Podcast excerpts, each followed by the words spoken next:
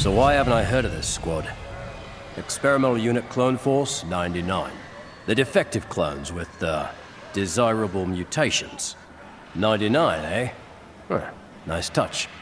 They call themselves the Bad Batch.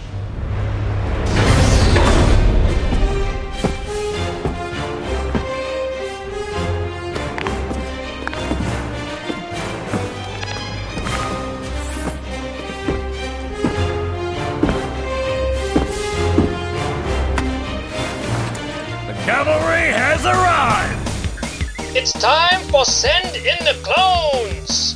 Join your hosts, Bucho and Robbie, on an epic journey through a galaxy far, far away as they follow the escapades of Anakin Skywalker and the Jedi Knights with the clone army of the Republic in their struggle against Count Dooku and the droid army of the evil Separatists! So step in and prepare for adventure because it's time to send in the clones!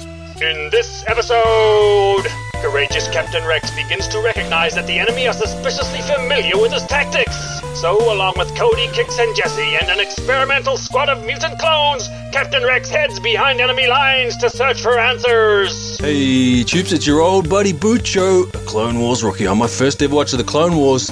And next to me in the dropship on his third ever watch of the Clone Wars, he's the hunter to my wrecker. It's your trusty pal, Robbie. How's it going, everyone? Although we can't really say you're on your third ever watch anymore, can we, Robbie? We've got to say you're obviously a Clone Wars veteran because you've watched everything at least three times, and I've only watched everything once. Although I guess technically twice, since my MO is to watch the whole episode and then rewatch it with pauses to take notes. But as we talk about the 122nd episode in the Star Wars.com Clone Wars chronology, written by Brent Friedman, also wrote the Moralo Eval arc and Robbie the WAC and Gascon arc.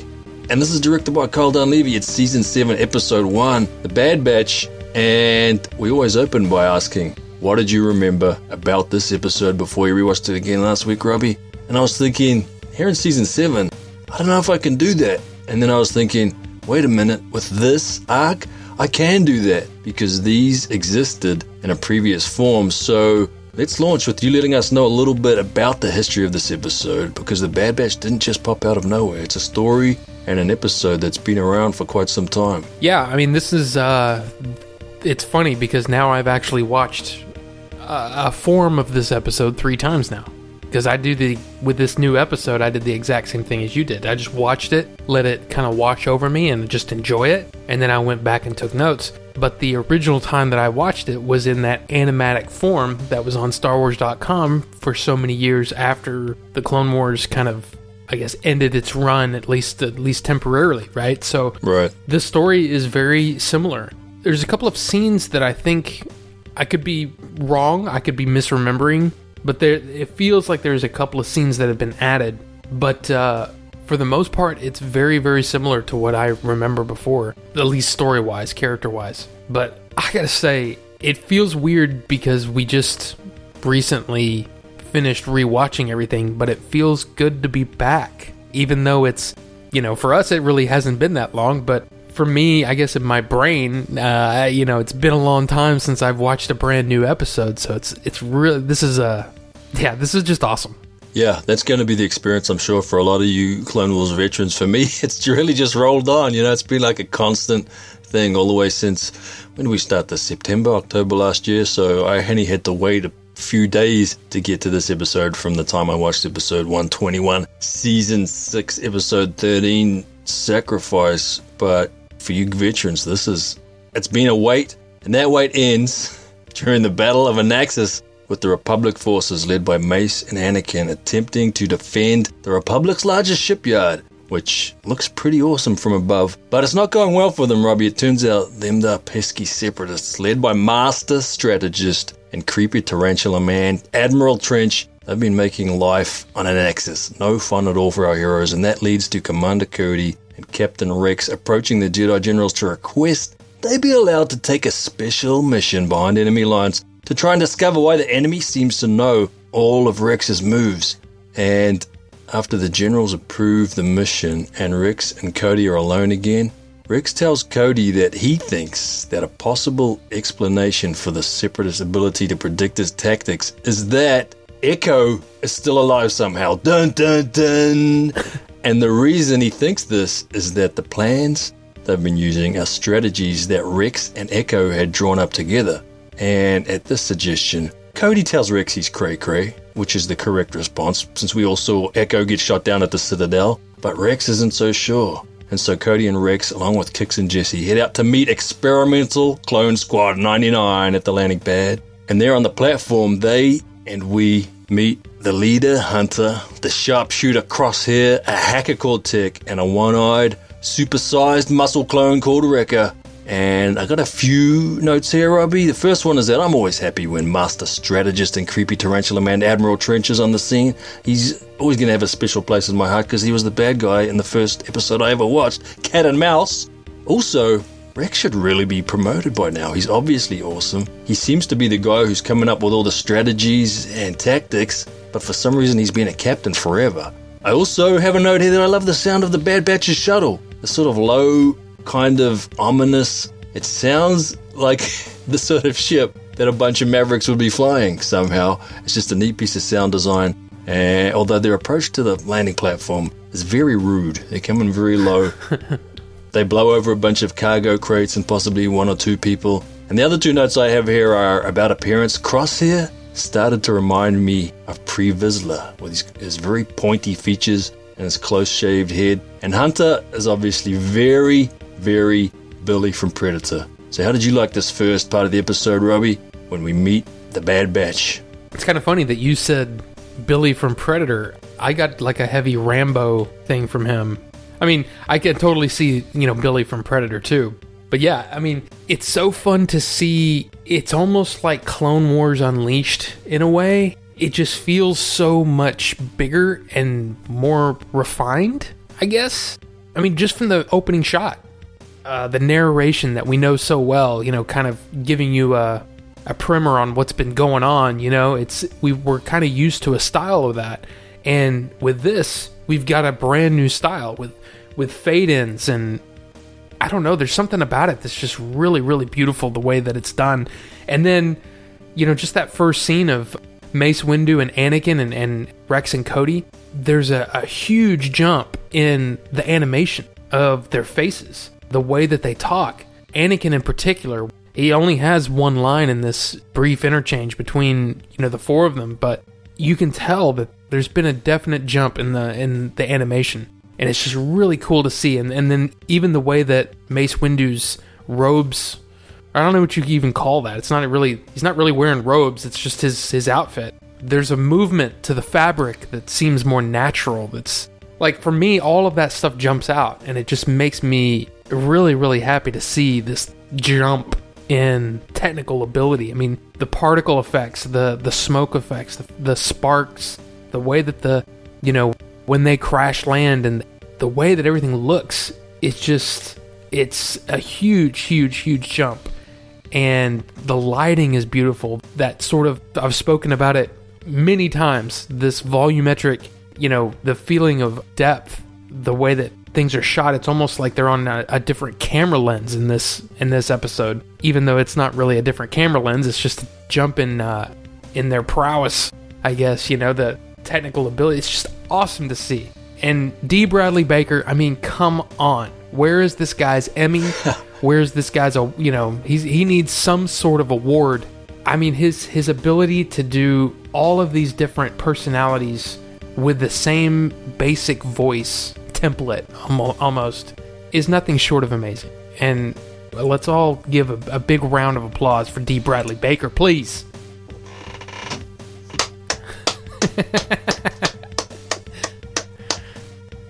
He's pretty great for sure, Robbie. Well, you mentioned there that they crash land, and so we, let's get to that part where they crash land because on the way in, there's a little bit of tension between the troops when the ornery attitude of Crosshair rubs Kix the wrong way. And then there's even more tension when a couple of pesky spider droids shoot down our hero's dropship, which injures Cody, which allows Wrecker to show off his super strength by lifting the dropship off Cody. But they ain't out of the woods yet because next up they're attacked by a wave of battle droids, which the Bad Batch defeats by meeting them head on which is a maneuver that confuses Trench's tactical droid since he's apparently never seen clone troopers pull anything like that before. And then it's time for another maneuver after first engaging in some more inter-trooper rivalry as Rex decides they should use Bad Batch type tactics to take an outpost in order to check whether they can steal any vital info from its databanks. And from that outpost, our heroes advance to the Cyber Center and then they blast their way in, allowing Rex and Tech to discover that the Separatists aren't using an algorithm, they're using a live signal. And that live signal sounds human and is repeating CT1409, which is Echo's ID number, Robbie. And the main note I've got here is that well, I'll, I'll, just give it away. My shot of the episode is Wrecker walking away from the down dropship with Cody over his shoulder, and he calls out, boom. a split second before the dropship goes boom. Although it could be said that Wrecker's first aid skills are kind of terrible, Robbie, since everyone knows that if you don't move an injured person until you've assessed their injuries, so seeing him ragdoll Cody is, is kind of worrying. Although in this case, given that the ship exploded seconds later, maybe it was good that he just didn't take any time to mess around with it. But the other note I have is a real simple one. It's just that it looks like there's an aurora floating in the night sky behind Hunter when he tells the troops to cut it out after they start sniping at each other again. So how'd you like the rest of this episode, Robbie? Well, this is, again, without going into too much detail on the technical ability of, of them being able to animate some of the stuff that they do, my shot of the episode, I'll just give it away, is the shot of the tank going through sort of, I guess, the vegetation. I don't even know what you call it. It almost crumbles. But the way that it looks, the way that the lights going through it, it's just, there's something about that that I just was, I was taken aback because it was a sense of weight to it that I just really, really, really loved. And the attack on the outpost with no music is a scene that I never knew that I needed. there was something about it that just made it feel real.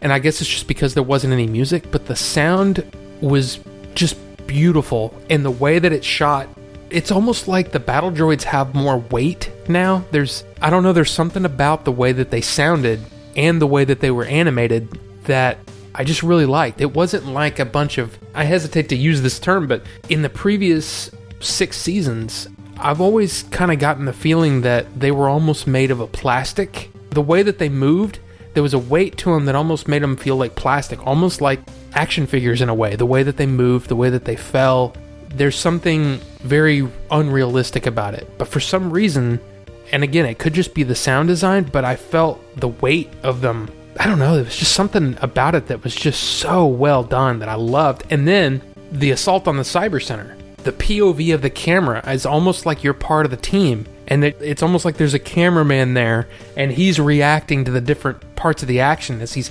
rounding the corner and seeing it. And then he looks back and he sees it's just the way that the way that it moves is so awesome. And I feel like it's we're in this new more advanced animation style, and the directors and the animators are using it to full effect because I love the way that the camera moved. I love the decisions that were made here. There's so much great stuff. And I spoke earlier about the animation on, on Mace and Anakin, but even Admiral Trench seems to have a lot of, I guess, advancements in, in his design and the way that he's animated because he, there was something about the way that he moved that was different that the way that he spoke the way that he spoke? You know what I mean? The, the animation just looks different. The animation of his mouth? Yeah, it just looks, it's just better. I don't know. There's something just, like, I, I was almost giddy with all of the advancements in the way that things looked. The only, I guess, my only criticism of the episode is that I feel that even though we got sort of like a little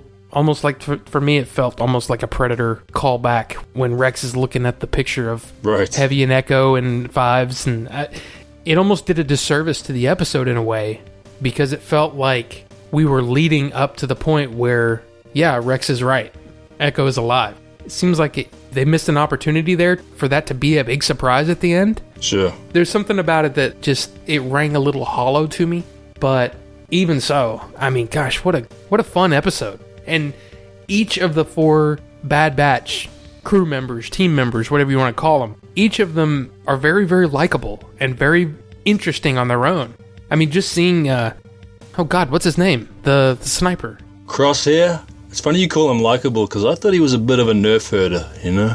That guy. Crosshair? Yeah. He's got all these problems with Kix and like, geez, chill out, dude. Kix is awesome. See, I What's like wrong that, with though. you? Yeah, we don't usually travel with Rex. Yeah, you're kind of a nerf herder, you know? You're an arrogant see kind that- of uh, see- womp rat. See, I like that. I like that there's. I mean, it, you could almost call it arbitrary. You know, of course they're going to have uh, some differences. I mean, that's part of being on a team. You know, there's going to be some sniping back and forth. no pun intended. But uh, just watching Crosshair work is so much fun to see. I really, really just enjoyed this episode. So much fun. It was fun to watch. It reminded me of Missing in Action. That we see a lot of point of view shots of Gregor when he goes in. He's kind of more of a lone wolf, obviously, than this gang, the Bad Batch, but we see a lot of point of view shots of him in that episode. And I also remarked when we did the box that it was just fun to see Obi Wan sniping those squares in that sort of video game section of the, the box. So yeah, I really like the way that they sort of called back. And of course, also the main sniper that we've met before, and our number one sniper, Steela Gerrera. She was awesome, and it was always fun to watch her work. So, yeah, I enjoyed seeing that from Crosshair as well, although Steela far, far more likable than Crosshair Robbie. I mean, I get what you're saying, that it was entertaining, but in terms of being likable, I, I don't know. Crosshair's got to earn it for me a little bit more because he's just not a not a fun guy. And maybe it's because he looked too much like Pre Vizsla, like I noted before. He looks so much like Pre Vizsla that, you know, I had this sort of block up against against being too fond of him. But we've already given away our favourite shots of the episode, Robbie, so let's get on with bringing this one in for a landing. We need to sum up give our ratings. So after your third watch of The Bad Batch, your actual, well, your second watch, how does it go again? You watched it once in the past with animatics, and now you watched the real full version. How did you like The Bad Batch, Robbie, and where does it sit on that four star Robbie scale? Well, I feel like it's very tough for me to give this anything but a high rating because I enjoyed it so much. But it's one of those things where I I feel like I'm giving it a lot of credit that maybe it doesn't quite deserve just because we're so glad to see the Clone Wars back. But I really do feel like it's a solid episode. And even though, you know, him kind of alluding to Echo being alive at the beginning of the episode kind of lessens the effect when it's, you know, confirmed later on in the episode. I still really, really enjoy this one, so I'm going to give this one a 3.75 out of 4.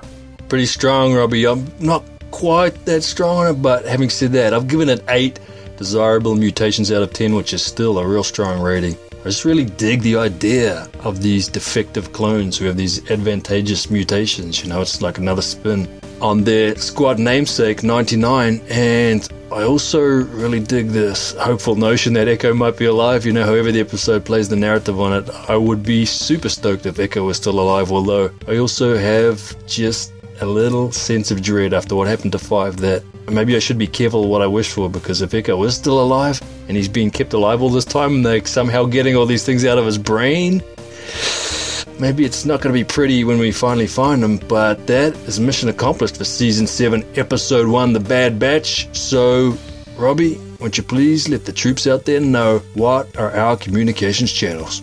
Sure, we are Bucho and Robbie at Gmail, Twitter, and Instagram. That's B U C H O A N D R O B B Y.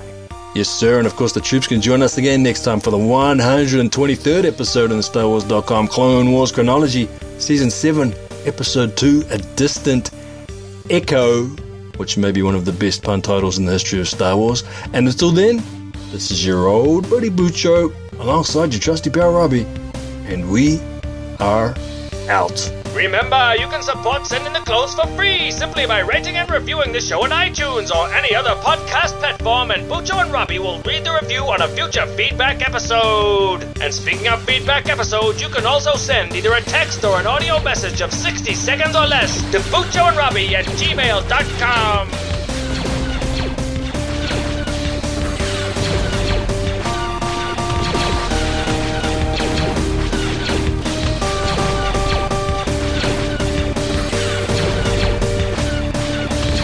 May the Force be with you. That number, Cap. What did it mean? CT-1409. That was Echo's number. He's alive.